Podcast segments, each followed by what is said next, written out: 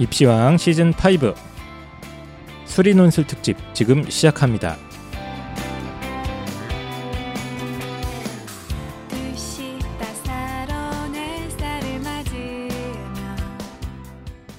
안녕하세요. 한희쌤입니다. 안녕하세요. 빵쌤입니다. 빵쌤은 여기 왜 나왔어요? 갑자기. 네. 아침에 자고 있었는데 네. 급하게 또 불려 나왔습니다. 저희가 지금 패널 분들이 저희 이제 펜타킬 홍프로님께서 네. 자고 있습니다. 자고 있다기보다는 지금 딴 일 때문에 지방에 가 있고 뭐 시간이 여러모로 안 맞아가지고 그리고 오늘 방송 주제에 부적합한 인물들이죠 두 사람 다. 예, 그래서 이공계 쪽에 어떤 깊이 있는 내용을 하려다가 보니까 저희가 홍프로님과 펜타킨 선생님은 잠깐 오늘 휴식을 좀 취하기로 했고요. 대신 자다가 불려 나온 네. 빵쌤 드디어 다시 돌아왔습니다. 네, 뭐 제 목소리만 들으셔도 벌써 오늘 주제가 이과 쪽이라고 어머님들 예. 직감을 하셨을 텐데 네. 어쩌다 보니까 또 지방에도 안 가고 별로 바쁘지도 않은 제가 또 나오게 됐습니다. 네. 요즘 어떻게 지내세요? 네, 뭐 수업 이제 겨울방학 때 특강으로 했던 거 마무리 거의 단계에 들어가 있고요. 아, 맞다. 네. 그 과학 탐구 그거 하는 뭐죠? 과학 아니에요? 그거? 저도 잘 모르겠습니다, 사실. 아니, 겨울방학 때 네. 과학 토론 뭐 수업을 여셨잖아요. 네, 맞습니다. 면접 및 토론에 특화가 된 반이죠. 그래서 제가 그 수업하는 거를 이제 옆에서 몇 번 관찰할 기회가 있어가지고 쭉 봤는데 일단 특징이 한 3가지 정도 있습니다. 아, 3가지나? 예, 네. 첫 번째는 아이들의 눈빛이 이렇게 초롱초롱한 수업은 잘 없을 거예요. 일단. 굉장히 아이들이 초롱초롱하고 네. 예, 아이들이 뭔가 답변하려고 하고 참여하려고 하는 의지가 굉장히 네, 강하고요. 아이들이 예, 굉장히 예, 똘똘합니다. 맞습니다. 네. 그것도 있고 그다음에 이제 무슨 뭘 하더라고 뭐 장비 같은 걸 사갖고 뭘 실험을 하고 계시던데요? 네, 이번에 그 지구 온난화에 관한 이제 2가지 학설이 있는데 네. 그 2가지 학설 중에 어떤 게 좀 더 타당한가를 검증을 해보기 위해서 아이들과 이제 실험을 진행을 했어요. 그래서 뭐 이산화탄소 측정기부터 시작을 해가지고 이것저것 좀 구입을 많이 했죠. 그리고 이제 마지막 3번째 특징이 빵쌤이 앞에서 뭔가를 떠드는데 저는 뭔 소리인지 잘 모르겠다. 저도 좀 뭔 소리인지 잘 모르겠습니다. 뭔가를 열심히 떠들고 있는데 아이들의 눈빛은 굉장히 초롱초롱하면서 아이들이 뭐 실험도 하고 네. 어떤 과학적 탐구의 세계로 이제 발을 들이는 듯한 느낌이 좀 났는데 네, 네. 어쨌든 이제 그게 또 마무리가 되는 것 네, 같아요. 이제 마무리 예. 단계에 있고요. 저는 이제 또 3월에 있을 여러 가지 네. 또 과학 대회들과 예, 여러 또 알겠습니다. 예. 것들을 위해 예, 준비를 하고 있습니다. 그 수업을 저도 한번 들어보고 싶다는 생각이 한 1초 정도 했는데 1초. 예, 예, 빵쌤 떠드는 거 보고 아예 안 들어야겠다. 그렇습니다. 네. 지금 보니까 이제 올림픽도 뭐 이제 거의 끝나가는 분위기입니다. 오늘이 2월 23일이고요. 네. 예, 올림픽 혹시 갔다 오셨어요? 평창에? 평창에는 제가 가난하기 때문에 아직 다녀오질 못했고. 네. 가난해도 갈 수 있습니다. 걸어서 네, 가면 되나요? 아니요, 요즘 버스가 굉장히 많고요. 지자체에서 운영하는 무료 셔틀 같은 게 굉장히 많아요. 그래서 네네네. 조금만 이제 정보를 찾으시면 갈 수 있는 기회도 있고, 저는 정말 잠깐 당일치기로 네. 저 이제 식구들 데리고 한번 갔다 왔는데 경기 관람 하고 오셨나요? 그럼? 경기도 살짝 봤어요. 살짝 봤는데 대한민국 경기는 이미 표가 없는데 네네. 아직 좀 비인기 팀들이나 비인기 종목의 표가 외국 조금 팀들끼리 예, 하는 예, 맞습니다. 네네. 그런 거 남아 있는 걸로 알고 있는데 정말 꼭 가보셨으면 하는 생각이 좀 듭니다. 네. 예, 그래서 못 갔다 오셨더라도 가서 그 평창 경기를 못 보시더라도 그 근처에 볼거리가 너무 많거든요.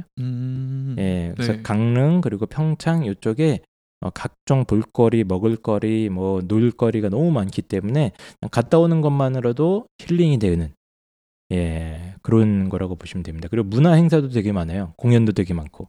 이게 잘 안 알려져 있잖아요. 네. 예. 혹시 평창 올림픽에서 뭔가 스폰을 받으신 건가요? 예, 하나도 없습니다만 네. 이 위대한 어떤 대한민국의 축제를 더 많은 분들이 즐겼으면 좋겠다 네. 하는 생각이 네. 저는 들었습니다 개인적으로. 네. 그래서 이제 쓸데없는 얘기 그만하고요. 저희가 이제 빵쌤 모시고 할 얘기가 뭐가 있겠습니까? 네, 오늘의 주제를 좀 말씀을 해주시죠. 네. 오늘 주제가 일단 잘 뭔지 모르겠어요. 네, 뭔지 모르겠는데 저도 잘 모르겠습니다. 저희 게스트분이 빨리 설명을 해주셔야 될 것 같은데. 예, 원래는 네. 이제 저는 처음 생각할 때 그 수리논술에 대한 응시 인기가 매우 높습니다 요즘. 그렇죠. 알고 계세요? 네, 거의 뭐 대부분의 대학들이 예전에는 그 이과 쪽에서 수학과 과학을 논술을 같이 봤는데, 네. 예, 거의 요즘에는 이제 수학만 보지 맞습니다. 않습니까? 예. 예. 그 특히 제가 이제 작년도 논술 전형 네. 경쟁률을 쭉 분석을 해보니까. 네.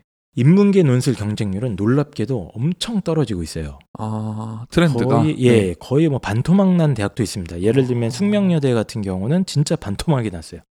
경쟁률 자체가. 네, 네. 근데 인문계열이 특히 더 그런 경향이 강한데 반대로 자연계는 오히려 소폭 늘거나 더 거의 유지하거나. 그러니까 인문계가 떨어지는 거에 비하면은 하락률이 매우 적다. 예. 네. 적은 정도가 아니라 오히려 올라가고 있습니다. 대부분 대학에서. 네. 그래서 아마도 이제 이공계 선호 형성이라든가 또 재수생들도 이제 이과 쪽에 조금 더 많다 이렇게 네. 분석이 되고 있지 않습니까? 그래서 이런 이제 상황이라서 제가 이제 수리논술에 관련된 특집 방송을 준비를 해보자. 네. 에, 그렇게 해서 저희가 찾다가 또 저희 인력풀이 뭐 한계가 있어요. 그래서 저희 주변에 몇 분 나왔던 분이에요. 네. 네. 김성수 선생님 소개해드립니다. 네, 안녕하세요. 김성수입니다. 오랜만에 인사드리는 것 같네요. 반갑습니다. 예. 네. 굉장히 목소리가 졸리신 것 같아요. 저희가 지금 저희가 다 잘 시간이에요, 사실. 네, 새벽은 아니고 아침 한 10시에 일어나서 지금 하고 있는데 선생님 요즘은 어디서 일하고 계세요? 요즘은 지금 대치 프라임 리더스 하고요. 네. 네, 대치 클탑 학원하고 네. 네, 평촌에는 아프로 학원. 아유, 네. 많이 하시네요. 무슨 보따리 장수 같이 돌아다니고 계시는데 예, 뭐 하여튼 예, 오랜만입니다. 반갑습니다. 네, 반갑습니다. 네. 김성수 선생님 나와주셔서 작년에 저희가 1년 전이었나요? 작년에 잠깐 뵀었죠? 네, 작년 봄에 방송을 한번 했던 것 같아요. 네. 봄에는 저도 있었던 것 같고요. 예. 네, 네, 있었죠. 네. 여름도 하고, 예. 여름에도 했었나요? 네. 제 기억엔 가을에도 했던 것 같은데. 네. 네. 가을에도 했었나요? 아, 거의 뭐 계절마다 한 번씩. 예. 예. 아, 자 그래서 저희가 수리논술 관련된 방송을 준비하려고 해서 원고를 좀 부탁드렸는데 뭐 이상한 걸 써오셨어요. 네. 이게 뭡니까? 지금 한 6페이지짜리 이거 되게 오래 걸리신 것 같은데 방송 준비하는데 오래 걸리긴 했는데 계속 고민을 하면서 어떤 내용 그러니까 사실은 제가 입시왕에 나오면은 고민을 사실 많이 해요. 어떤 고민을 많이 하냐면 어느 정도 수준으로 얘기를 할 건가에 대한 부분에 대해서 사실은 그러니까 저희 패널들의 수준을 고려해서 이 인간들이 알아들을 수 있을까? 이걸 고민하시는 건가요? 네, 그런 부분도 있고 제가 뭐 교수님이나 이 정도로 전문가가 아니다 보니까 제가 이제 어느 정도 선에서 명확한 얘기를 할 수 있을까에 대한 부분이라든지 그러니까 일단은 방송을 들으시면서 저 때문에 오해가 생기는 부분들은 없어야 되지 않을까 하는 부분으로 좀 걱정을 많이 하고 준비를 하기는 해요. 네, 그래서 사실 어제도 새벽 3시까지 그 원고를 계속 썼는데 아직 마무리가 다 안 된 상태예요. 정리가 다 안 돼가지고 그럼 정리도 안 하고 이제 방송하러 나오신 저도 원고를 지금 보고 있는데 이거는 전형적인 이과 사람이 쓴 글입니다. 아, 그렇습니까? 네. 네. 그래서 이거는 문과가 쓴 글이 아니에요. 네. 자, 그래서 이제 오늘 사실 이제 제가 궁금했던 주제는 이겁니다. 과연 수리논술의 어떤 수리논술이 도대체 뭐 하는 거냐 이게?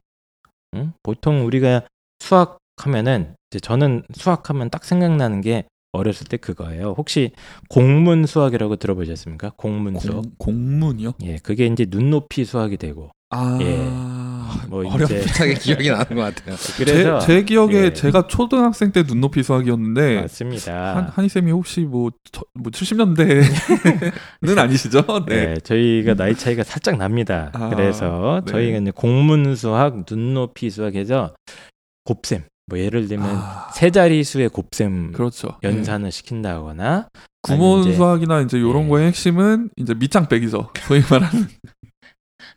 밑장빼기가 뭡니까? 뭐예요 그거는? 네, 뭐 예를 들어서 선생님이 목요일 날 오신다. 이제 보통 수요일 날 이걸 숙제를 시작하지 않습니까? 예. 네, 도저히 답이 안 나오죠. 내일까지 할 수가 없어요. 한 세 장 뜯어서 벽지 뒤에 숨기는 거예요. 아, 네, 죄송합니다. 하여튼 뭐 저희가 이제 이런 인간들이랑 방송을 계속 하고 있는데 엄마 미안해요. 그것도 있고 이제 그나마 조금 수학이라고 전 이제 문과니까 생각했던 게 그 방정식 푸는 거 있잖아요. 아, 네, 그래서 네. 소금물 5%와 7%를 200g과 300g을 섞으면은 결과적으로 몇 프로가 네. 되느냐. 어쨌든 짜죠. 네, 네. 그냥 짠 걸 먹으면 되는데 네, 그렇죠. 쓸데없이 계산을 시키고 이러냐. 어머님들은 그거를 감으로 아세요. 한 꼬집 넣으면 이만큼 짜다. 그렇죠. 감으로 아는 건데. 네. 직관. 예. 그렇죠. 이걸 굳이 계산시키는 이유가 뭐냐 하면서 어떤 약간의 거부감 같은 게 솔직히 있어요. 문과로서. 본질적인 궁금증이 드셨던 거군요. 그렇죠. 역시 철학 같았습니다. 이게 네. 무슨 수학이냐. 그리고 이 수의 세계에서 우리가 굳이 발을 담그고 이렇게 집중해서 들여다봐야 될 이유가 뭐냐. 보통 이제 수학을 싫어하는 사람들이 가장 많이 하는 그 질문 및 그렇죠. 이야기가 이거죠. 예. 먹고 사는데 덧셈 뺄셈 곱하기 나누기만 하면 되는 거 아니냐. 그렇죠. 네, 계산기 다 있는데 예. 그것도 사실 할 필요 없지 않느냐. 그렇습니다. 네. 그런데 심지어 이제 그 수리논술이라는 이 세계는 아주 고난이도의 수학 문제를 제가 낸다고 저는 알고 있기 때문에 네. 굳이 우리 아이들한테 이런 것까지 시켜야 될 이유가 뭐냐. 뭐 이런 그렇죠. 어떤 반감 네. 같은 게 사실은 있습니다. 그래서 오늘 어떤 방송의 주제는 뭐냐면 수리논술에 대한 어떤 오해나 편견 같은 것들을 씻어내면서 어떤 본질을 다가가되 사실 어떤 수학이란 무엇인가 네. 요거에 대해서 사실 제가 제일 궁금합니다. 제가 나올 자리가 아닌 것 같다는 생각이 네, 살짝 들면서도 자 네. 그래서 김성수 선생님 제가 뭐 그 앞에 한번 떠들어봤는데 제 질문과 상관없이 아마 원고 준비한 거 진행을 한번 해주세요. 일단 수리논술이란 뭔지 한번 설명을 해주시면 될 것 같습니다. 아니 그래 사실요 사람들이 잘 모르는 게 있는데 내가 또 영문학과 출신 아니야. 이거 동그림이 많이 썼어. 그러니까 실례지만 어디 김씨입니까? 에? 이 대구박이 우리 집안 사람 같은데 에? 그 돈을 쓴다고 그거 다 되는 게 아닙니다. 형님 말이 맞아요. 지가요 다 해봤는데요 안 돼요. 무엇이냐 일본어다 중국어다 다 해봤는데요 지는요 한국어밖에 못해요. 어머 깝깝스럽구만. 아직도 콤마톡을 몰라야. 세상에 콤마톡 하나면은 81개 언어가 다 해결돼 버려. 못들 하고 있어. 언어 콤마톡 깔아야. 지금 바로 플레이스토어 앱스토어에서 콤마톡을 설치하세요.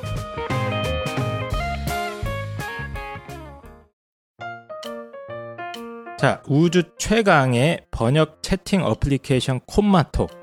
정말 이거 하나 깔아놓으면 외국 여행 갈 때, 외국인 친구랑 대화할 때, 또 영어 숙제할 때 너무 든든합니다. 또 요즘 수능에서 아랍어 엄청 핫하지 않습니까? 아랍어 하나 잘 찍어가지고 대박나는 친구들이 가끔 생기는데 우리 콤마톡은 아랍어도 지원을 합니다. 심지어 전 세계 81개국어를 완벽하게 번역해내는 우주 최강의 번역 채팅 어플리케이션 콤마톡이죠. 근데 이제 저희 청취자분들께서 그 어머님들이 많다 보니까 이거 어떻게 까는 거냐. 저도 어렵습니다. 네. 자, 그래서 모르겠다. 그러면 애들한테 시키십시오. 제가 봤을 때는 아이들한테 물어봐서 그리고 아이들 스마트폰에 같이 설치를 해놓으면 무료로 우주 최강의 번역 채팅 어플리케이션을 즐기실 수 있습니다. 심지어 지금 평창올림픽 행사 계속되고 있지 않습니까? 아, 네네. 예, 그래서 평창올림픽을 기념하기 위해서 사은품 행사를 하고 있는데 뭘 줍니까? 네, 이게 제일 중요하죠. 이 사은품이 정말 깜짝 놀랍니다. 지금 이제 기간이 얼마 남지 않았어요. 평창 동계올림픽 전까지 이걸 설치를 해주셔야 되는데 이 네. 설치를 해주시면 저희가 다음 주에 직접 사은품을 추첨을 합니다. 그래서 플레이스테이션 4, 플스4, 예, 네. 닌텐도 스위치, 닌텐도, 네, 예, 아이패드, 눈 돌아가지 않습니까? 이게 예. 네, 애들이 아주 환장을 할 것 같은데요. 제가 갖고 있습니다. 예. 네. 그래서 빵쌤이 환장하고 있는 이 선물들을 저희가 이제 직접 추첨해서 드리니까요. 얼마 남지 않은 기회입니다. 우주 최강의 번역 채팅 어플리케이션 콤마톡 꼭 설치해 주세요.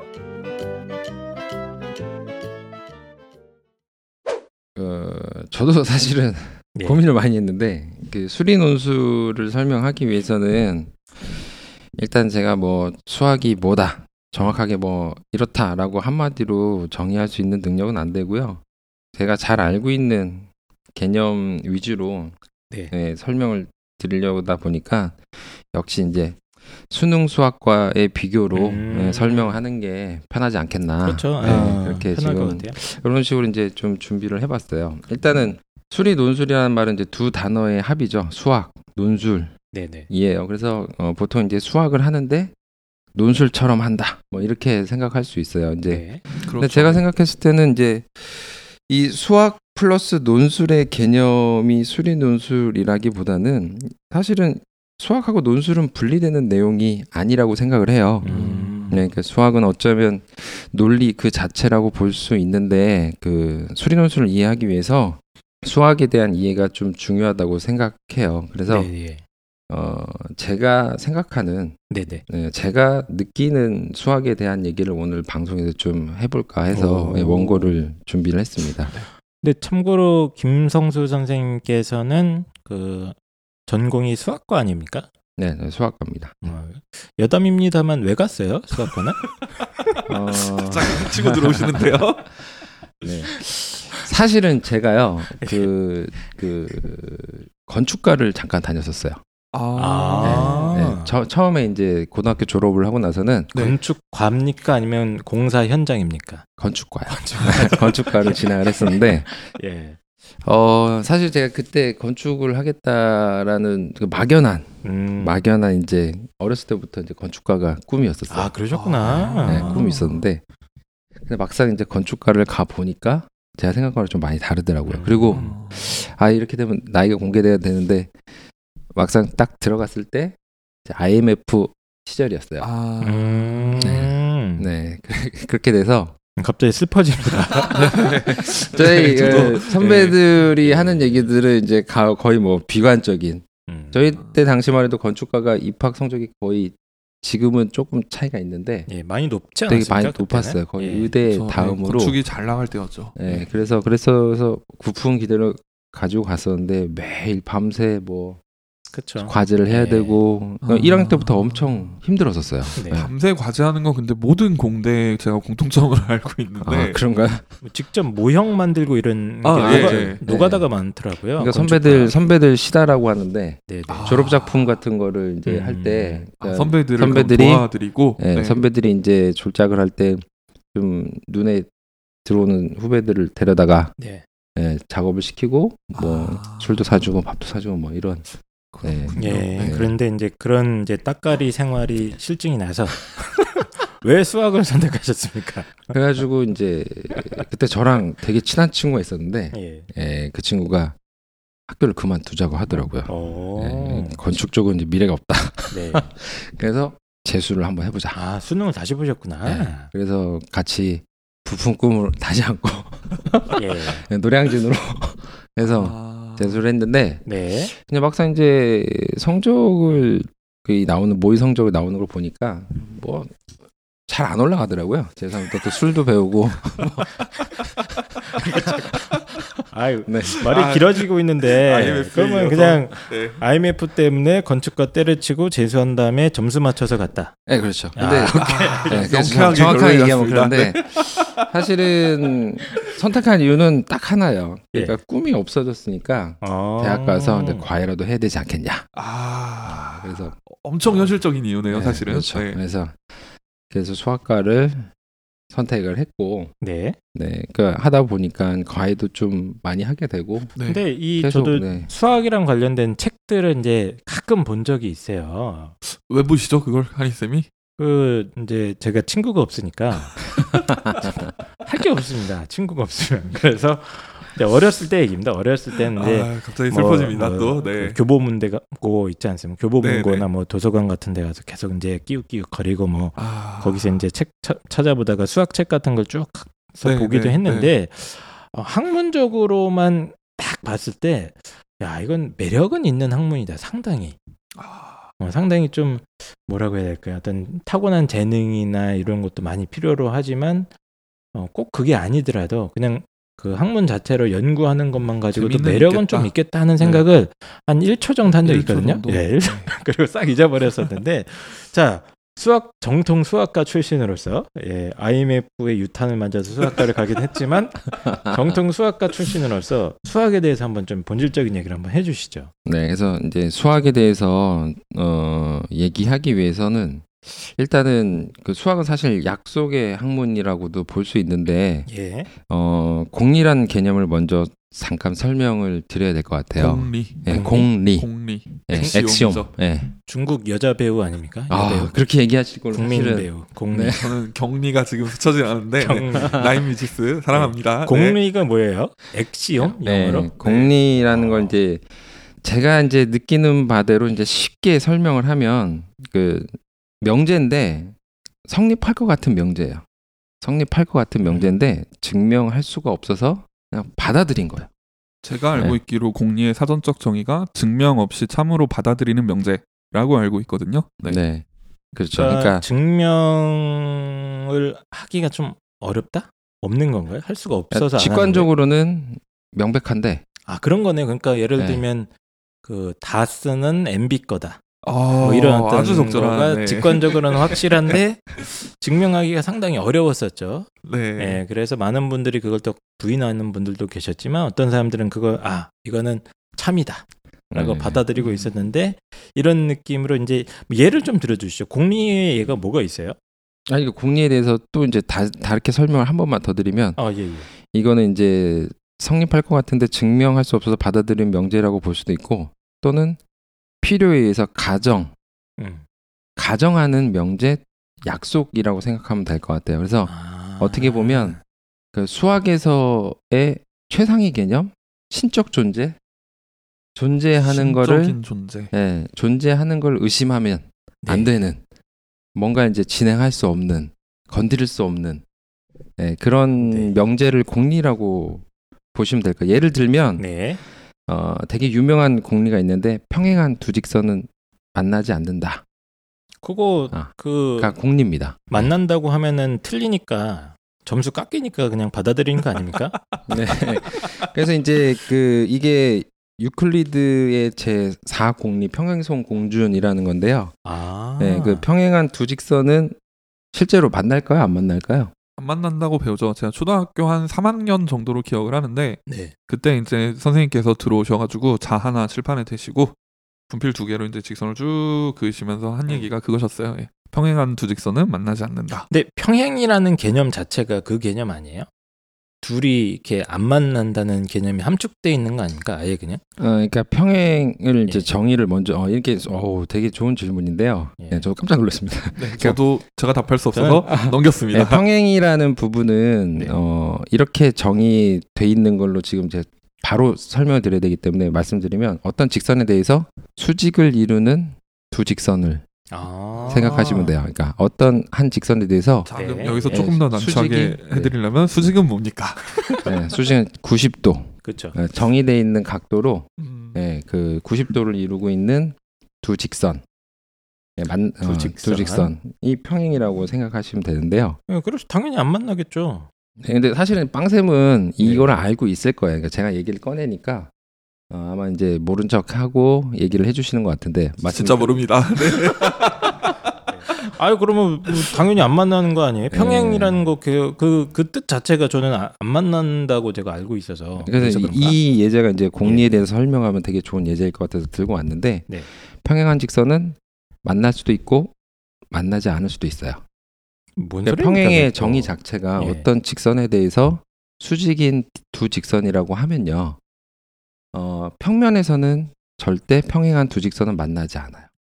평면에서는? 네, 평면에서는요. 그래서 이거를 이제 공간으로 확장했을 때 지구본을 생각하시면 쉽게 얘기할 수 있는데 공면을 생각하시면 됩니다. 네, 공면을 생각하면 요즘은 귤로 생각하시면 편하죠. 네, 그 적도선의 경도선은 항상 수직으로 들어가는 선이에요. 근데 경도선은 수없이 많이 존재하는데 네. 이 수없이 많은 선들이 만납니다. 어디서 만나냐? 극점에서 만나요. 북극점, 남극점에서 만나요. 그러니까 지금 손가락으로 막 그리고 있는데 적도선이 이렇게 있잖아요. 어렵게 생각하지만 이거 경선. 수박으로 설명하세요. 그러니까 수박. 위선의 경선은 수직. 아 맞죠. 네, 수박에 줄 거 있잖아요. 네, 수박에 줄거 있는데 줄끼리 네. 어디선가 만난다. 평행인 것 같이 보이지만 정확하신 예, 비유입니다. 네, 그렇습니다. 맞습니다. 네. 그러니까 평면상에서는 평행한 직선이 만나지 않는 게 성립이 되지만 그렇죠. 평면이 아닌 상태. 제가 지금 원고를 보고 있는데 이걸 비유클리드 기하라고 하지 않습니까? 오. 저 사실 들어봤어요, 이거. 네. 네, 그래서 평면이 아닌 상태에서는 그러니까 이런 거죠. 이명박 박근혜 정권 하에서 다 쓰는 MB 것이 아니었죠. 와. 그러나 정권이 바뀌자 갑자기 검찰이 다른 결론을 내고 있습니다. 그런 어떤 비슷한 거네요. 네, 그래서 네. 이 수학에서 공리가 되게 중요한 거예요. 그러니까 이거를 받아들이냐 받아들이지 않느냐의 문제가 되는 거죠. 그래서 네. 이제 이 쉽게 얘기하는 이 평행선 공준을 받아들이면 유클리드 기하, 평면 기하가 되는 거고, 네네. 예, 그다음에 받아들이지 않으면 비유클리드 기하라고 해서 전혀 다른 학문이 되는 거예요. 기하학의 다른 파트가 발생하는 겁니다. 그래서 이제 수학은 어떤 조건들을 받아들이냐, 받아들이지 않느냐. 네. 라는 부분 되게 중요한 부분이에요. 그래서 이제 수학에 대한 특징을 제가 제 나름대로 정리를 해보면 수학은 공리로부터 출발해서 네. 여태까지 알려진 수학적 정리, 법칙 등을 바탕으로 해서 새로운 정리들을 만들어 나가는 학문인 것 같아요. 정리가 뭐예요? 정리? 공리 다음이 정리 아닌가요?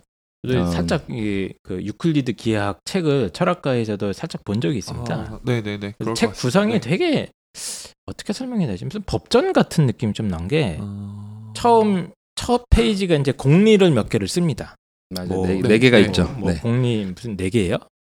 제가 기억하기로는 네 개인데 점이 어떻고 개념 정의부터 하고 그거 가지고 공리를 설명을 한 다음에 그 다음에 이제 그 공리들을 조합을 해가지고 정리 1 정리 2, 이렇게 해가지고, 이제, 흔히 우리가 수학 시간, 기하학 시간에 배우는. 그쵸, 여러 가지 거, 외워야 될 것들. 외워야 될 것들. 예를 들면 뭐 있었죠? 피타고라스도 거기서 나오죠. 네, 피타고라스라든지. 그런 것부터 시작, 그런 것도 있고. 네.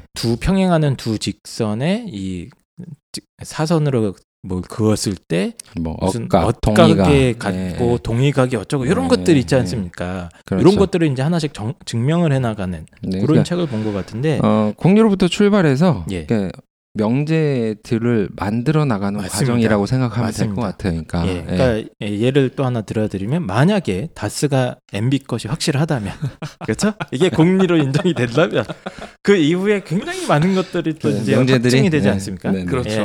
그래서 BBK의 공범이 되는 것이고 MBC는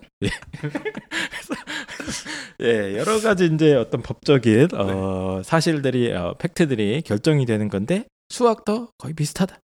그래서 증명 없이 받아들일 수 있는 어떤 최상위의 명제들이 있는데 이것들을 공리라고 하는데 이건 어떻게 보면 이제 신적인 존재처럼 묘사를 해주셨는데 어쨌든 어떻게 생각하면 약속인 거죠. 수학자들끼리의 약속일 수도 있고 가정일 수도 있고 아주 옛날에는 어떤 사람들은 이제 이 수학적 가정의 세계가 정말로 실제한다. 라고 생각했던 학자들도 제가 알기로는 있는 걸로 알고 있어요. 예를 들면 이제 뉴턴이나 이런 사람들은 이 수학의 세계가 하느님의 머릿속에 있는 세계다. 그래서 이제 무한이라는 개념이 나오면서부터 그런 부분들이 이 무한이라는 개념이 발견되면서부터 이 신적 영역을 침범하는 게 아니냐. 맞습니다. 그래서 되게 스스로 알고 있는 내용을 함구하고 건드리지 말아야 될 부분들을 오해성사하고. 근데 어쨌든 이제 정리를 좀 해보면 수학이라는 거는 공리로부터 출발해가지고 어떤 새로운 정리라든가 법칙이라든가 저는 규칙성이라고 이해를 합니다. 어떤 여러 가지 규칙성들을 하나씩 이제 찾아나가고 그걸 또 조합해서 새로운 또 개념이나 도구들을 만들기도 하고 수학적 도구들을 이런 학문이라고 저도 이해는 하고 있는데 저도 이 정도면 이해한 거 아닙니까?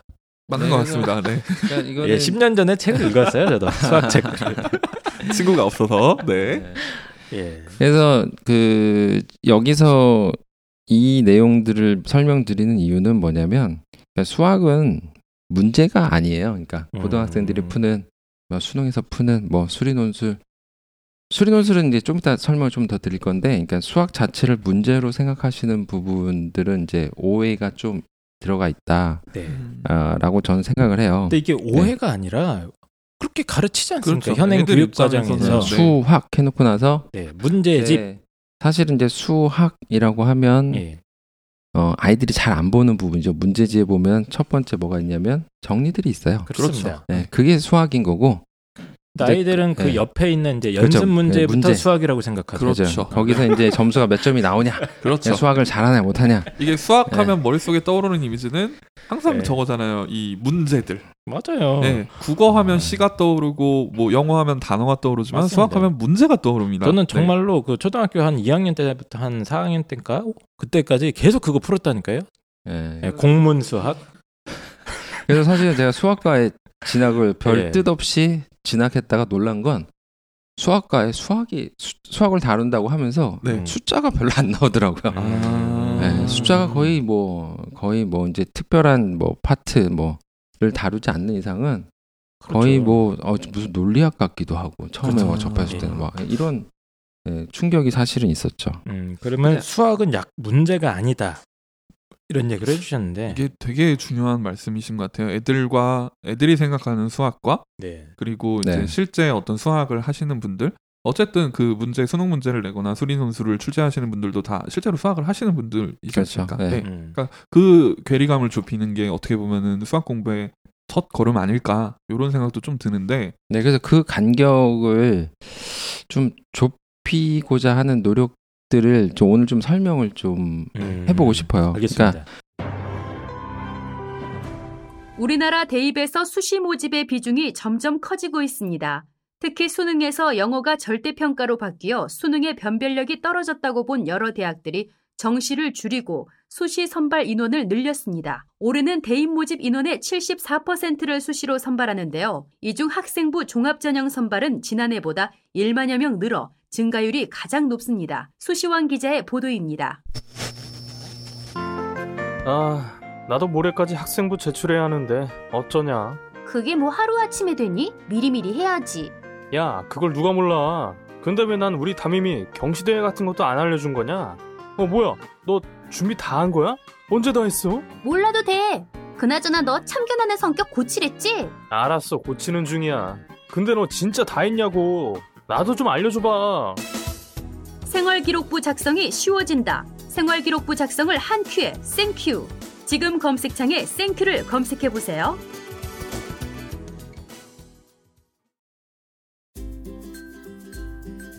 와, 지금 세월이 참 빠른 것 같습니다. 벌써 신학기가 시작했어요. 그렇죠? 네, 곧 시작이 되는데. 네, 예, 이제 3월 달에 가까워 오고 있는데 준비해야 될 게 너무 많지 않습니까? 그렇죠. 네, 예. 일단은 네 얼굴부터 잘 준비를 해야죠. 예. 하지만 대한민국 학부모라면 꼭 설치해야 할 또 하나의 어플리케이션이 있습니다. 바로 국내 최초의 생기부 큐레이터 앱 생큐입니다. 생큐. 네. 그래서 이 어플리케이션이 핵심 기능이 뭐냐면 전국에 있는 모든 고등학교의 교내 일정들을 갖다가 완벽하게 총정리를 해놨어요. 중간고사나 각종 대회 이런 거 말씀하시는 거죠? 각종 네. 대회라든가 행사, 뭐 아이들이 이제 참여할 수 있는 모든 것들을 총정리를 해놨기 때문에 완벽하게 그 스케줄 관리를 해줄 수 있는. 그래서 중요한 행사나 이런 건 알림으로 계속 꾸준히 받아볼 수 있고 우리 아이가 내일 수학 경시 대회인데 모르고 처잡아서 자고 있다. 네, 그러면 알아도 자지 않습니까 보통? 등짝 스매싱을 한번 할 수 있는 네. 그런 거죠. 그리고 자신의 어떤 목표 전공과 꿈 같은 걸 입력을 해 놓으면 네. 전공과 이 자기 어떤 꿈에 적합한 학생부 기록들을 아주 맞춤형으로 추천해드리는 이런 아주 신기한 기능까지 굉장히 있습니다. 똑똑해 보이는데요. 네. 뭐 알파고 뺨을 한 대 칠 것 같은데. 맞습니다. 네. 우리 생큐의 목표가 바로 스마트한 인공지능형 개인 맞춤형 생기부 관리 프로그램입니다. 자, 그래서 2018학년도 신학기 모든 학생과 학부모님들을 위한 필수품이죠. 지금 바로 생큐. 생큐? 생기부 큐레이터 생큐를 검색해서 설치해 주세요.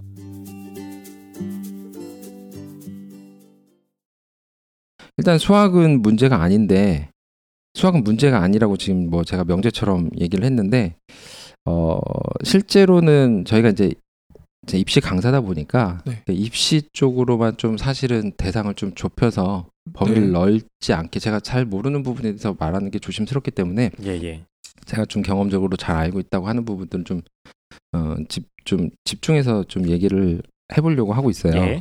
그래서 어차피 우리가 실전적으로 필요한 부분들은 실제적으로 필요하고 뭐 실용적으로 필요한 부분들은 문제거든요. 이 문제를 어떻게 해결할 거냐가 이제 학부모님들은 궁금하고 학생들은 궁금할 부분이기 때문에 제가 편의상 수학 문제를 이제 두 가지 스타일로 분류를 좀 해보고 싶어요. 그러니까, 두 가지 스타일이요? 네, 두 가지 스타일. 쉬운 거. 네, 그래서 4점짜리냐, 2점짜리냐. 아, 그쪽은 이제 수능에서의 난이도적 구분이겠죠, 그거는. 네, 근데 수학 문제는 첫 번째 수학 문제는요 증명 자체일 수 있어요. 증명해봐라 이렇게 요구하는 또는 정리나 법칙들을 이해하는지 체크하는 도구로서 수학적 사실은 문제들이 존재하기도 합니다. 그래서 보통은 이제 시어럼이라든지 룰이라든지 정리라든지 이런 게 나오게 되면 거기에 대한 항상 예제, 유제 이런 것들을 풀어보면서 이 개념들을 문제적으로 풀어보면서 익히도록 도와주는 거죠. 지금 말씀하신 게 첫 번째 카테고리. 네, 그렇죠. 첫 번째 카테고리에 뭐 편의상 A형 문제라고 해볼게요. A형 문제라고 해볼게요. 두 번째는요, 이 정리나 법칙들의 효용을 확인하거나 이게 왜 필요한지 또는 얘네들을 활용해서 정리나 법칙들을 새롭게 또 유도할 수 있느냐를 묻는 도구로 사용할 수도 있다고 봐요, 저는. 자, 지금 제 생각에 이해하신 분들이 전국에 1%가 안 될 것 같습니다. 네. 조금 쉽게. 그래서 예를 들어서 좀 설명을 해주시기 바랍니다. 조금 더 이제 그래서 이제 이 첫 번째 설명드렸던 내용 이제 정리나 법칙들을 이해한지 체크한 도구, 증명 자체 뭐 이런 문제들을 제가 봤을 때는요 수능형 문제에 가까운 질문인 것 같아요. 이런 문제는 수능 수학 같은 문제고 지금 두 번째로 말씀드렸던 정리나 법칙들의 효용을 확인하거나 또는 이걸 이용해서 다른 법칙들을 유도하는 과정들 를 물어보는 질문이라고 하면 이게 수리논술 문제에 더 가깝지 않나 생각을 해요. 그래서 증명된 내용이나 정리들을 수리논술 문제로 조금 이제 집중해서 설명드리면 수리논술 문제의 제시문이나 주어진 조건으로 생각할 수 있어요. 그러니까 이미 증명된 내용, 정리들은 수리논술 문제 제시문이 길잖아요.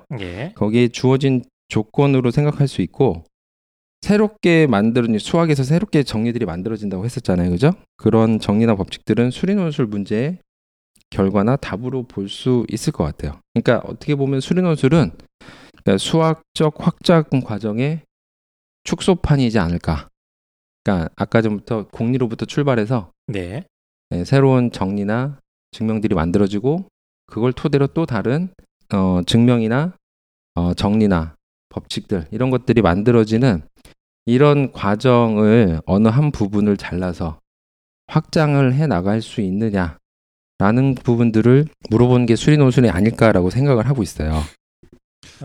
자, 매우 어렵습니다. 네, 지금 굉장히 긴장을 하고 있는데, 이게 더 쉽게 얘기하면 수리논술에서는 그래서 논술이란 말이 들어갈 수밖에 없는 것 같아요.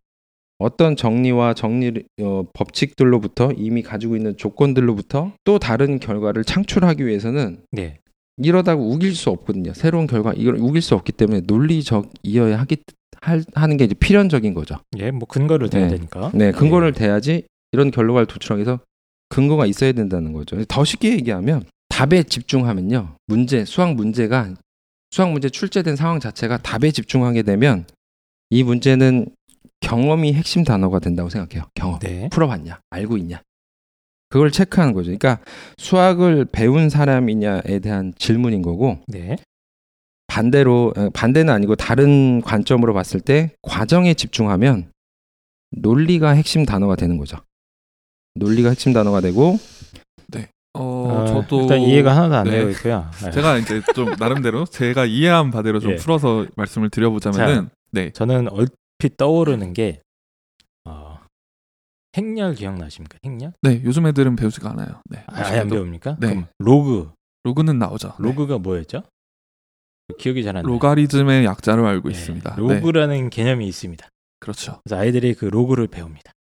그리고 옆에 있는 연습 문제에 그 로그라는 개념을 적용을 하는데 그 이제 문제의 상황을 본인이 이제 수학적으로 해석을 해서 그 로그에 숫자를 껴넣으면 되지 않습니까?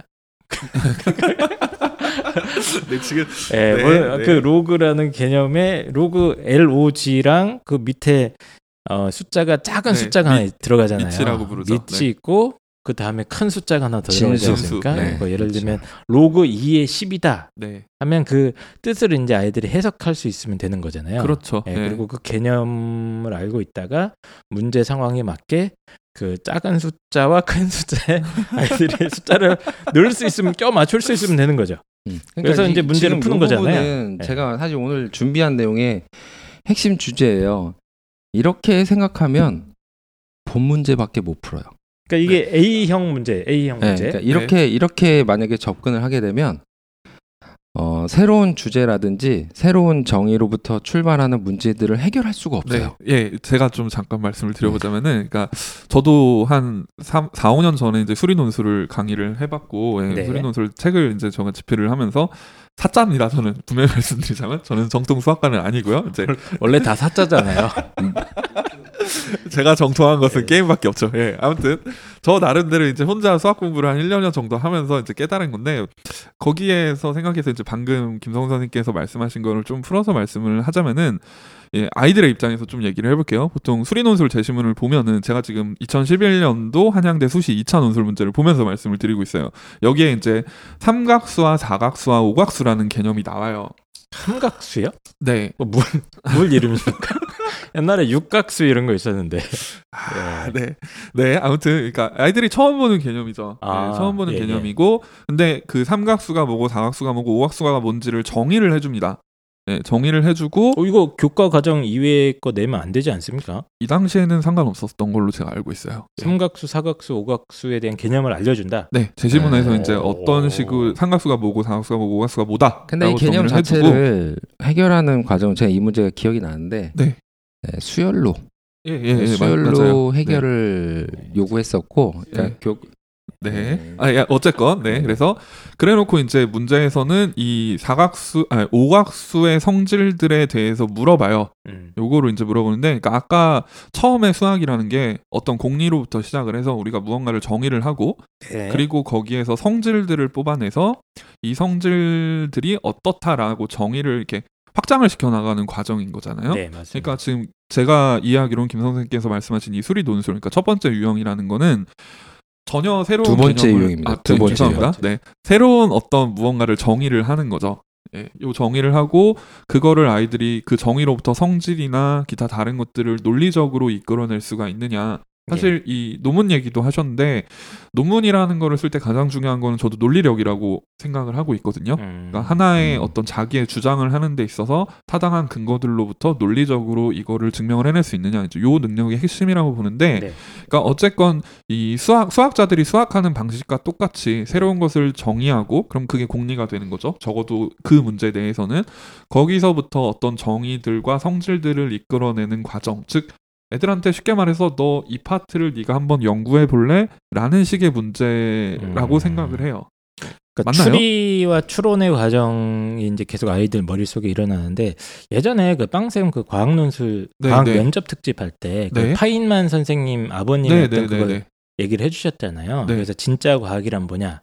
했을 때 저기 새가 막 날아다니다가 갑자기 막 몸을 막 푸드득 떤다. 그럼 이제 거기에 대해서 이제 가설을 세우는 거죠. 여러 가지 가설을 세우죠. 그래서 저 새가 날다가 먼지가 묻었으니까 추워서 떠는 거냐? 묻어서 터나 보다. 그러면 이제 그걸 검증하는 과정을 거쳐야 된다고 하셨어요. 그래서 그럼 이 새를 3바퀴 돌려보고 5바퀴 돌려보고 하면서 먼지가 만약에 묻어서 터는 거라면 얘가 많이 돌 때마다 더 많이 털 것이다. 미세먼지 많은 날엔 더 많이 털고. 그런 가설을 세워보고 이제 하나씩 가설을 지어나가고 또 새로운 가설을 도전해보고 이런 과정이라고 생각을 해봤는데, 그러니까 이런 건 약간 이제 소위 말하는 어떤 귀납적인 과정 아닙니까? 가설을 던져놓고 거기에 경험적 정보를 수집을 해서 그거에 따라서 이제 가설들을 킬했다가 살렸다가 이런 과정이라고 생각을 하는데, 수학이라는 건 상당히 좀 거꾸로의 과정, 그러니까 소위 말하는 연역적인 과정인 거죠. 그래서 주어져 있는 여러 가지 공리 그리고 몇 가지 정리 혹은 개념들을 가지고 바운다리를 설정하는 거죠. 그리고 네가 그것들을 이해를 해서 만약에 다스가 MB 것이라면. 그렇죠. MB 것이라면. 네. 아까 그거를 하려고 했는데 이제 그 전제를 주는 거죠. 야, 다스가 MB 거다. 네. 그러면은 우리 여기서 새로운 범인을 찾아보자. 네. 이런 과정 아닐까. 그렇죠. 네. 그래서 퍼즐들을 아이들이 이제 찾아 나가면서 이 BBK 사건의 어떤 주범이 누구시고 140억을 돌려받을 때 청와대가 왜 이렇게 개입을 했고 이런 어떤 퍼즐들을 조각조각 맞춰서 이제 시나리오를 자기가 딱 완성해나는. 그렇죠. 예, 그런 문제라는 거잖아요. 예. 그게 이제 수능형의 문제. 아니 수능형이 아니죠. 죄송합니다. B형 두 번째 유형인 수리논술형 문제고 이제 아까 처음 말씀해 주셨던 우리 A형 문제는 그냥 그 예전 기준으로는 그 수학의 정석 옆에 있는 연습 문제들. 그래서 바로 개념들을 이렇게 해서 바로 적용해서 풀어볼 수 있는. 유제 문제죠. 네, 예. 유제. 기본 문제와 기본 유제 문제. 예. 뭐 이런 것들이 이제 A형 문제다 이렇게 나눠서 설명을 해주신 것 같아요. 네. 제가 좀 이해가 된 거 맞습니까? 네, 그 상당히 제 생각에 근접하신 것 같아요. 네. 뭐 정확하게 그 네 제가 뭐 확정적으로 얘기한 스타일이 아니어서 네, 맞는 것 같아요. 네, 맞다고 해주세요. 그렇죠. 네, 잘하셨습니다. 네, 잘하셨습니다. 그래서 네. 이제 A형 문제 같은 경우는 아이들이 주로 이제 답을 찾는 게 핵심인 거죠.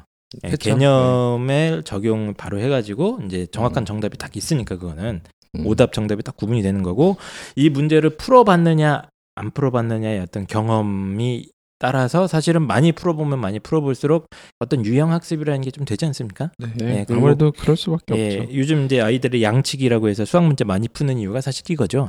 네네. 네, 이렇게 좀 정형화된 어떤 문제풀이 과정 자체를 거의 암기하듯이 외워버리면 시간 단축이 되거든요, 나중에. 그렇죠. 예, 네. 네, 그렇게 해서 이제 푸는 문제들인 거고 B형 같은 경우는 답이 어떤 딱 무슨 구체적으로 딱 정해져 있다기보다는 그 주어져 있는 공리와 정리들을 가지고 이제 논리적으로 풀어나가는 그 과정이 핵심이다. 그 네. 과정에서 어떤 논리성, 예, 추리 과정, 요게 중요하다. 요거를 이제 조금 더 이해를 더 도와드리는 네. 예를 이게 이해가 재밌을 것 같아서 사실은 제가 맨 처음 방송에 나왔을 때도 얘기했던 거거든요. 저희 네. 교수님 중에 그 KMO 그 협회 회장을 하셨던 KMO가 뭐 한국 뭔가요? 수학 올림피아드 뭐 경시 문제 쓸데없는 단자도 있어. 그래서 뭐 국제 수학 대회를 뭐 열기도 하고 하는데 저희 교수님이 그 얘기를 하셨어요. 이제 우리나라 학생하고 외국 학생들의 그 답안 스타일의 차이를 예, 얘기를 해주신 적이 있어요. 네. 근데 우리나라 학생들이 답안을 쓰면요, 답안이 두 가지 형태로 구분된대요. 완벽하게 나이스하게 풀거나, 네. 아예 손도 못 대거나. 제가 봤을 때 풀어본 놈들은 나이스하게 100%고 그렇죠. 안 풀어본 애들은 아예 손을 못 대는 거죠. 네. 예. 근데 외국 학생들 답안은 그런 경우가 별로 없고 답안 자체를 이제 보니까 과정들을 보니까 꾸역꾸역 풀어나가는 답안들이 거의 대부분이다. 노력한 흔적이 보인다. 네, 그러니까 과정. 노력이라기보다는 학원을 다녔냐 안 다녔냐 이거 아닙니까? 그러니까 네. 예 그렇죠. 예. 그러니까 아까 전에 제가 아까 로그 얘기를 할 때도 오늘 좀 하고 싶은 되게 주제에 근접한 얘기예요. 그러니까 뭐냐면 그렇게 기술적으로 접근하게 되면은 제너럴 그러니까 일반적인 상황에서 문제가 주어졌을 때 해결하지를 못해요. 딱 그 케이스에 맞는 경험에 맞는 유형 문제만 그렇죠. 풀던 애들이 예, 예, 응용하면 못 푸는 예. 것처럼. 근데 논술 문제는 사실은 아이들이 지금 익숙하게 풀어본 문제들이 아니거든요. 그래서 수능적 접근이 논술에서는 사실은 기본적으로 수학적으로 많이 알고 있으면 도움이 되는 건 맞아요. 확실히 유리하기도 해요. 네. 하지만 기본적인 베이스는 이것들을 이제 어떤 식으로 접근을 할 거냐, 처음에 스타트를 어떻게 끊을까가 되게 중요하거든요. 그래서 이런 부분에 대한 얘기를 하기 위해서 긴 서두를 끌고 온 거예요. 네. 그래서 이제 우리가 이제 논술을 하는 그 수리 논술을 하는 입장에서는 채점자를 생각하지 않을 수가 없거든요. 채점자는 이제 수학을 하는 사람이에요. 좋은 점수를 받기 위해선 채점자도 고려해야 된다. 네, 교수님은 수학을 하는 사람이지 수학을 배우는 사람이 아니에요. 그렇죠. A형 스타일의 문제를 다룬 사람이 아니라 B형 스타일인 거죠. 네. 새로운 개념들을 만들어내는. 교수님들 수학 수능 수학 가형 보면 1등급 못 나올 수도 있겠네요. 제가 볼 때 그럴 것 같아요. 장담합니다. 장담합니다. 그리고 교수님들은 그 파트별로 특화되어 있기 때문에 아 맞아요. 네. 네, 그렇죠, 장담합니다. 그렇죠. 장담. 제가 볼 때 시간 없어서 못 푸실 거예요. 다. 네. 네. 그렇죠. 시간과 그다음에 그 뭐 기억력과 네. 기억. 네, 그래서 네. 장담합니다. 장담합니다. 예. 그래서 그 이제 그런 관점에서 우리가 이제 수련원서를 어떻게 준비를 해야 되냐 이런 얘기를 사실 좀 해보고 싶었어요. 예. 그리고 이제 뭐 간단해요. 문제를 수학을 푸는 기본적인 입장이 이거죠. 문제를 이해하고 문제를 그러니까 접근하는 방법 읽고 조건을 활용하고 문제를 해결하고 풀고 그러니까 결과를 서술하는 거 그러니까 표현하고 쓰고 하는 부분이 세 가지로 보면 되는데 네. 그러니까 수학을 하는 관점으로 볼 때 수학에서 어떤 부분을 중요하게 볼 것이냐 이 질문 자체가 이제 수리논술을 하는 입장에서는 중요해지는 거죠. 그래서 뭐가 중요한 거예요, 그러면? 중요한 거를 이제 뭐 여러 가지 중요한 부분들이 있는데 그 핵심을 이야기하면 항상 그 왜를 고민하셨으면 좋겠어요. 수리논술을 준비하는 학생들은 왜 그런가, 왜 성립하냐, 왜 필요하냐 이런 그거... 좀 관점들을 새롭게 출발할 필요가 있어요. 근데 그거 고민하면은 네. 시간 내에 수능 못 풉니다. 그렇죠. 수능은 시간 내에 못 풉니다. 네. 근데 수리논술 문제는 시간이 길어요. 네. 문제 개수가 작아요. 네. 이런 고민 자체가 구조적으로 평소에 익숙해져야지 수리논술은 근본부터 유리해져요. 그러니까 진짜로 네. 수학을 한다는 거, 수학적으로 네. 사고한다는 걸 이제 네. 김성수 선생님께서 계속 얘기를 해주셨던 것 같아요. 지금까지는. 네. 그리고 이게 왜 중요하냐면 현실적으로 당장 수리논술이 그렇게 나온다. 이 뜻이신 거죠? 네네 그렇습니다. 네. 어차피 저는 입시 강사기 때문에 네. 그리고 요 어떤 수리논술뿐만 아니라 정말로 수학적으로 우리가 수학을 학문적으로 접근을 한다면 핵심은 자꾸 이 정리들 그리고 이제 공리로부터 유도되는 이 과정들이나 이런 게 왜 타당하게 이렇게 될 수밖에 없는지를 평소에 자꾸 고민을 해봐라. 왜 필요하고 왜 타당한지. 네, 그래서 그 논리적 흐름에 주목하라는 말씀이신 거죠? 네, 그렇죠. 그래서 일단 이제 관점들을 좀 새롭게 가져가는 게 수리논술 입시에서는 유리해질 수밖에 없어요. 왜냐하면 이제 점점 비슷한 답안들이 나오고 있는 답안들이 이제 나오고 있어요. 근데 이 답안들이 나오는데 어떤 과정으로 어떤 관점으로 이 답안이 나올 거냐 이 흐름에 대한 부분들이 난이도가 쉬워지면 쉬워질수록 중요할 수밖에 없거든요. 답안이 네. 나온다는 말씀이 그 수능형의 유형풀이 하듯이 논술도 뭐 그런 식으로 가고 있다는 말씀이시죠? 아니 그 정도까지는 아니지만 네. 그러니까 예전 뭐 이제 2008년, 네. 2009년, 네. 2010년, 11, 12 이 정도는 이때는 네. 아이들이 시험장에 가서 답안을 거의 제대로 쓰고 합격하는 그렇죠. 얘가 예, 드물어요. 예. 예. 그때는 막 손도 못 대는데 합격했어요. 이런 케이스가 엄청 많았거든요. 근데 지금은 사실은 그 난이도가 많이 하향돼 있는 네네. 상태예요. 이제 그 난이도와 이제 수리논술 문제의 구조적인 얘기를 이따가 하겠지만 그런 상황이면 아이들이 이제 점차 이제 답에 근접해 가는 상황인 거죠. 그러니까 제가 질문 하나 드리고 싶은데 인문논술은 네. 제가 알고 있기로는 그 합격자 평균 점수대가 100점 기준으로 했을 때 80점이 넘어가지 않습니까? 80, 뭐 90 육박합니다. 공개된 점수들 보면. 네네네, 그렇죠. 그렇게 되면 인문논술에서 이제 그 합격을 만들어내기 위해서는 네. 답이 중요한 게 아니잖아요. 합격권 답안의 그 범위 안에서 네네네. 뭔가 또 네, 그렇죠. 뭔가 네. 그냥 기교와 창의성을 보여줘야죠. 네네. 네, 그래서 사실은 이거 유사한 얘기인데 네. 수리논술도 지금 그 합격권 점수를 발표 안 한 학교들이 물론 있습니다만은 네. 꽤 많이 있지만 발표하는 학교들을 보면 점수대가 많이 올라가 있어요. 그러니까 네. 올라가 있어요. 문제가 쉬워지고 있다는 얘기죠. 그러면은 기본적으로 이제 수학을 어느 정도 준비한 학생들, 그러니까 수능 수학을 잘하면 유리한 건 맞아요. 그런 학생들은 답이 나올 확률들이 높아지는 거죠. 네. 그러니까 레인지에 들어가는 그 채점 기준에 들어가고 합격권에 들어가는 학생들은 거의 대부분 답에 근접해 있는 상태라는 거죠. 그러니까 문제를 풀 수 있다. 그렇죠. 네, 풀 수 있습니다. 있는데 네. 결국 이제 최종 목표 우리의 목표는 합격을 그렇죠. 예, 네. 목표로 하는 거고 네. 네. 그렇다고 하면은 푸는 게 중요한 게 아니라 네. 어떤 수학적 사고의 그 본질을 본인이 평소에도 훈련이 돼 있어야 되고 네 그렇죠. 그런 부분들을 이제 네. 쉽게 얘기하면 이제 답안의 흐름. 그거를 답안에 표현해야 되는 거죠. 네, 그렇죠. 이걸 어느 부분을 중요하게 볼 거냐, 중요하지 않게 볼 거냐 하는 부분들이 사실은 고민이 돼야 된다는 거죠. 여러분 혹시 그 애들 그 수능 모의고사 푸는 거 네네. 보통 이제 거의 문제집보다 풀잖아요. 네. 그렇죠. 그거 보셨어요? 보신 적 있나요? 많이 봤죠. 네. 네. 그러면 애들 답안을 보면은 알아볼 수 없어요.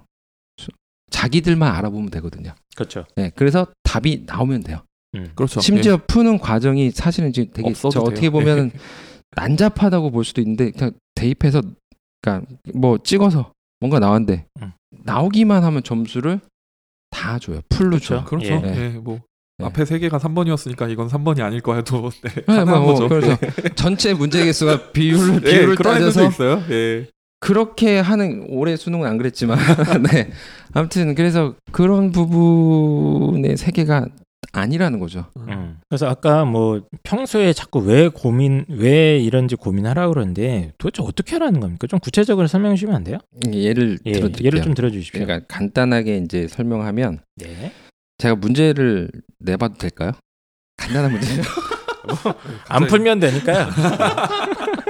내보세요. 아마 근데 청취자분들도 푸실 수 있을 거예요. 자, 제가 숫자를 하나씩 얘기할 테니까 그 다음에 나온 숫자를 맞춰보시면 돼요. 일단은 수열이네요. 네. 세 개를 얘기해 볼게요. 1, 그 다음 2, 그 다음 3, 그 다음 숫자가 뭐가 나올까요?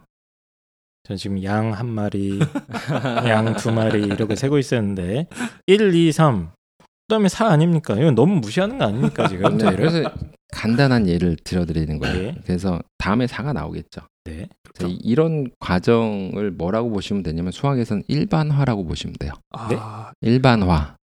이게 무슨 일반화입니까? 네. 1, 2, 3, 4 했는데 뭐가 일반화입니까 여기서? 그러니까 일반적인 결론을 도출을 하는 거죠. 그러니까 1, 2, 3 이런 규칙을 갖고 있는 수열이 네. 같은 성질을 갖고 있다고 하면 다음에 뭐가 나올 것인가. 아. 네. 그 한희쌤 수열 배울 때 일반항이라는 용어 배웠던 거 기억하시나요 혹시? 기억난다고 할게요. 네. 네, 그러니까 그 일반항이라는 용어 자체는요 수학에서 다루는 일반화에 대한 그 결론 네. 결론을 일반항이라고 지금 부르는 거죠. 네.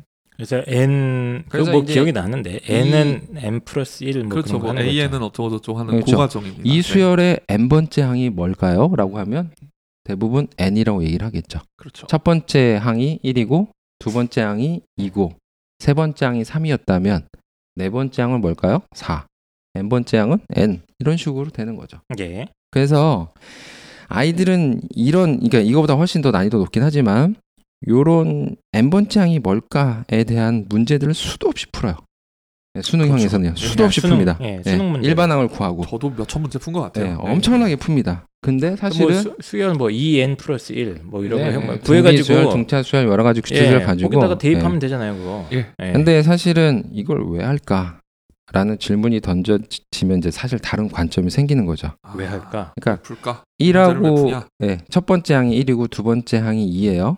그러면 첫 번째 항하고 두 번째 사이에 간격이 있잖아요. 그렇죠. 텀. 예, 이 간격을 만약에 시간으로 본다라고 하면 그 다음 숫자가 뭐가 나올까라고 하는 것은 미래에 관한 예측이 되는 거죠. 그러니까 모델링을 예. 하는 이유는 사실은 저는 단순한 걸 좋아해서 모델링을 하고 함수식을 만들고 점화식을 만들고 관계식을 만드는 이유는 네. 지금 현재 주어진 몇 가지 데이터를 가지고 미래 수치를 예측하고 싶은 거죠.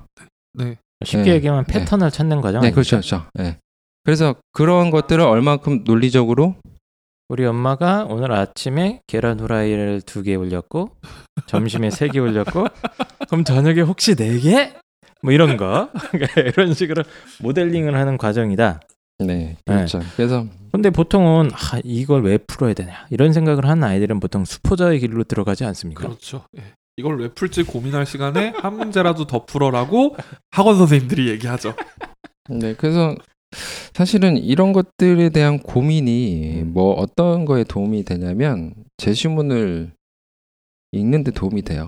아, 현실적으로 수리논술 분석할 때 이 문제가 왜 출제됐는지에 대한 고민을 하는 건 수리논술에서 되게 중요한 고민이에요. 그래야 답안이 달라져요. 그러니까 푸는데 급급한 답안이어서는 안 돼요. 최근에 수리논술은. 그러니까 예를 들면 이제 저는 그 예전에 뭐죠? 그 미분적분. 네, 네. 그러니까 저는 이제 문과니까 거기까지만 딱 배웠는데 네. 그냥 욕을 쓰겠습니다. 이라를 왜 하나? 이 생각을 굉장히 많이 했었어요. 슈퍼에서 두부 사는데 미분해서 주세요는 아니잖아요. 네, 그렇죠. 미분 이게 뭘까? 적분은 도대체 뭐 하는 짓거리일까? 굉장히 불만 섞인 걸 가지고 이제 수능까지 봤는데 근데 철학과에서 근데 데카르트를 배울 때가 있습니다. 그래서 근데 데카르트 책들을 읽는데 그냥 반이 그거 하지 않았습니까? 적분이나 이런 거 개발하는 좌표계. 예. 좌표계. 예. 그렇죠. 예. 좌표계 도입하고 네, 맞아요. 네.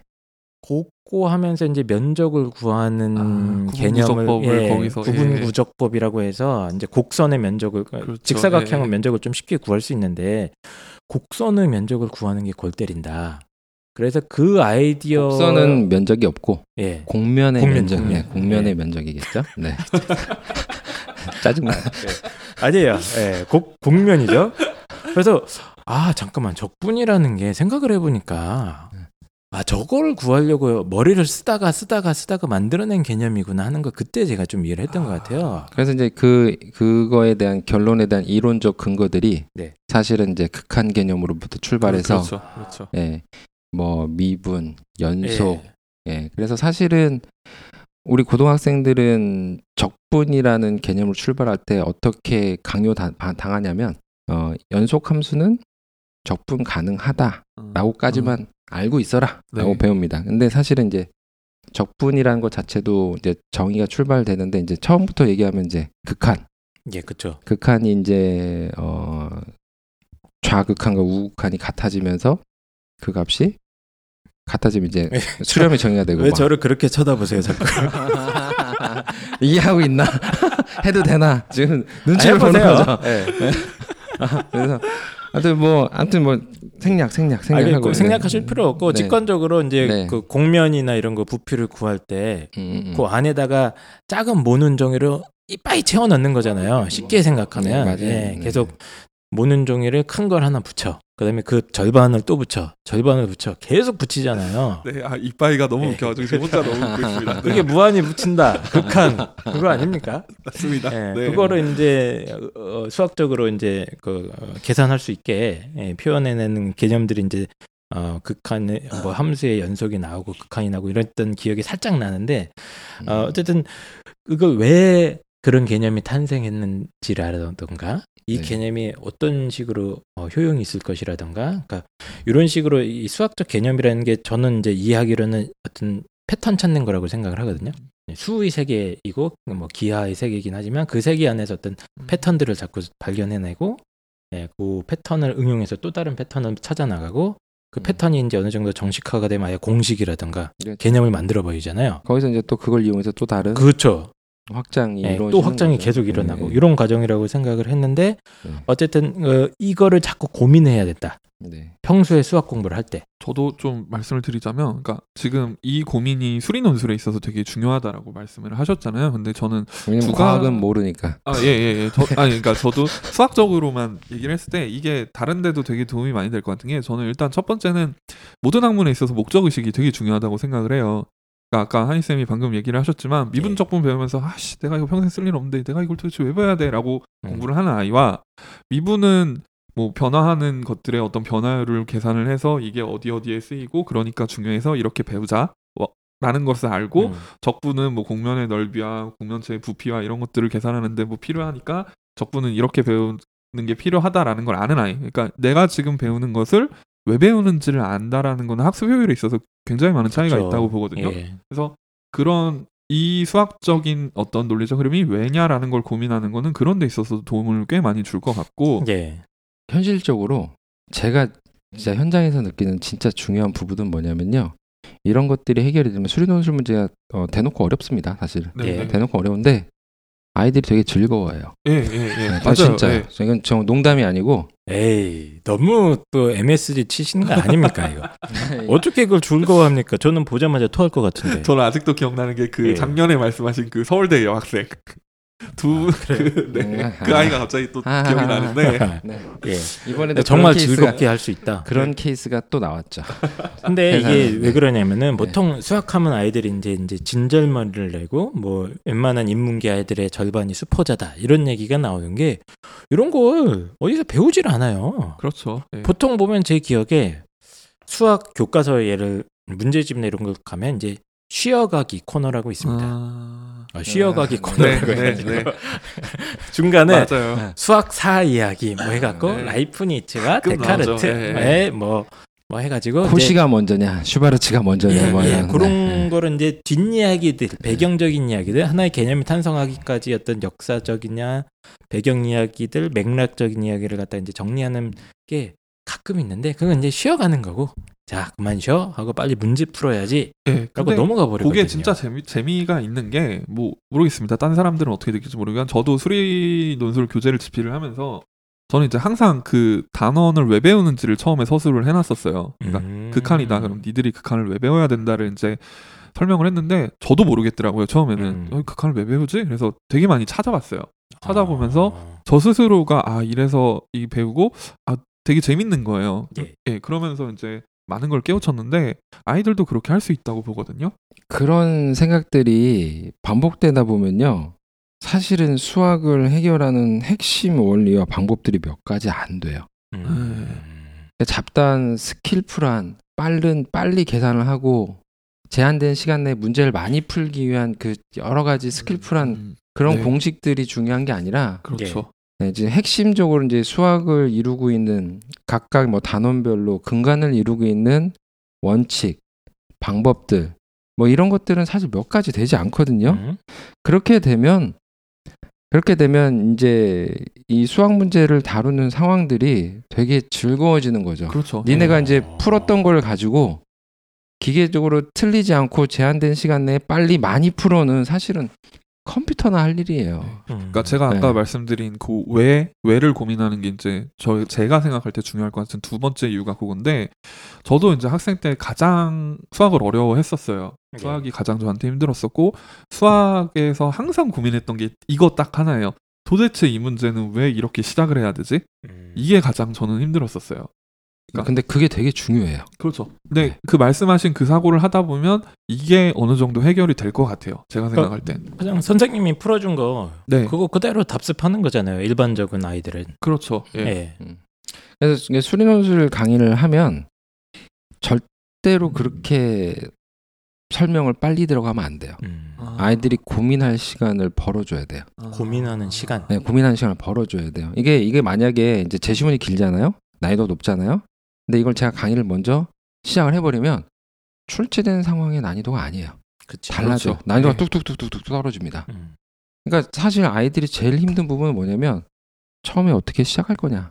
그렇죠. 이거거든요. 예, 거기가 제일 힘들어요. 예. 예. 처음에 어떻게 이 문제가 주어졌는데 조건이 주어졌는데 그러니까 이걸 어떻게 스타트를 끊을 거냐를 못해서 대부분 풀고 나면 이래요.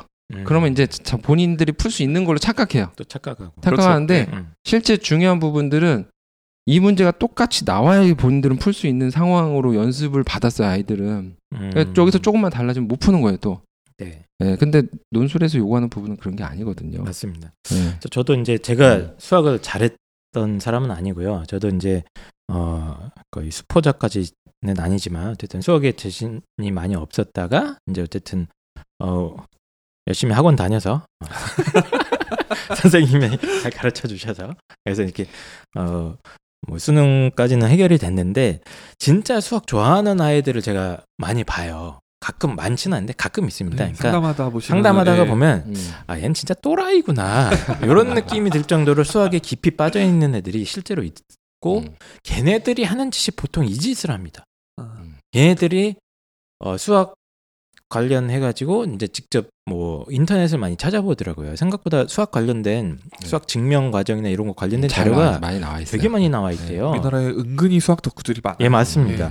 그래서 그 자료들을 직접 다 찾아보면서 증명 과정은 하나씩 다시 되짚어보는 것부터 시작해가지고 항상 이게 왜 그런지 자꾸 고민해보고 어려운 문제가 나왔다 그러면 그 한 문제를 갖고 한 이틀 동안 고민한 적도 있다는 거예요.